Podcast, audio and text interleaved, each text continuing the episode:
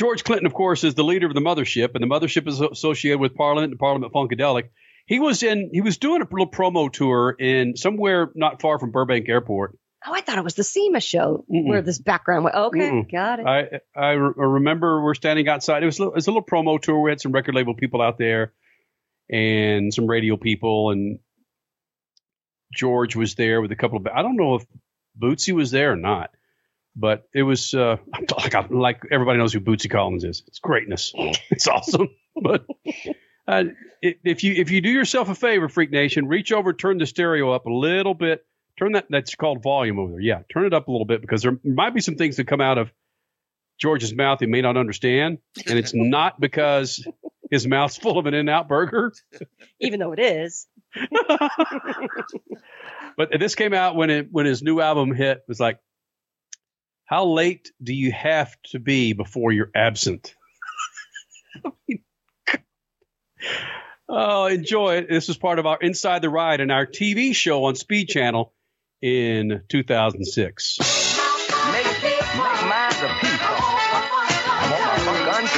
Let's go inside, inside the freaking ride with Kenny Sargent. Don't forget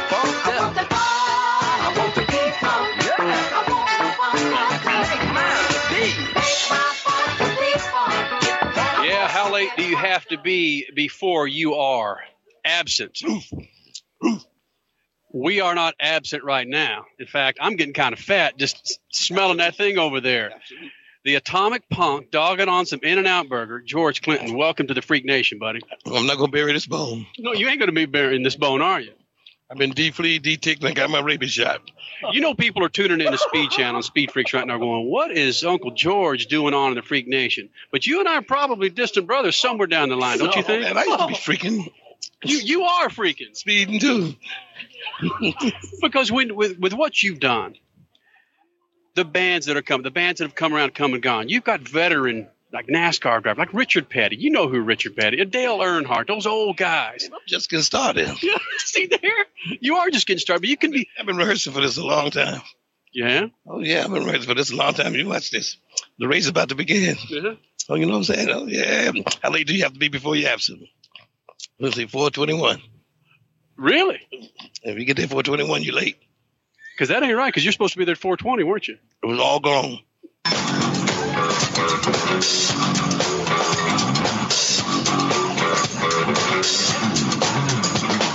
What happens when people try to control Mr. Clinton?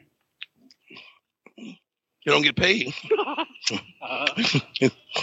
because I'm freaky like that. I'm freaky like that. That's why you need you speeding though. I'm doing it fast. That's why you'll be late. You can easily be late around here. Mothership fly fast. Speaking of the mothership, where would the mothership run? Would it run in NASCAR or IndyCar or on a motorcycle? Where would the mothership run? Mothership got a future behind it. That's how fast you go. Dr. Funkenstein, yeah? Preoccupied and dedicated to the preservation of the motion of hips. She sets the course her own self. She got a future behind her. You know, face to face, I got your back. I'll be right black.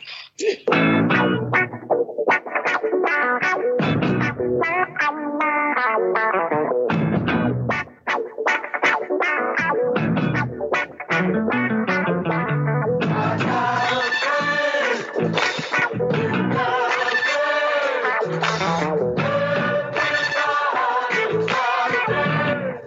at the freak Nation out there. Give them one of your give them one of your monikers, one of your paradigms, and then say goodbye to the Freak Nation. Better metaphors leave metaphors metaphysically in a state of euphoria. Yup. Yup. Did we lose you, Statman? Uh, I was just imagining what it must be like to be in the studio with him and Bootsy when they're recording uh, an album. Can you imagine? I mean, and, Oh. and to be able to understand each other, you have to be not only on the mothership, you got to be in a whole nother space and time. I'll be right black. I like how you asked him if somebody controls George Clinton or Uncle George, I think you called him. what happens? And you said, and he answered, well, they don't get paid. well, he was controlled. He what he did have bosses by voicing the dad part in Trolls World Tour. Yep. So yeah, kind of comes full circle back to now. It does, doesn't it?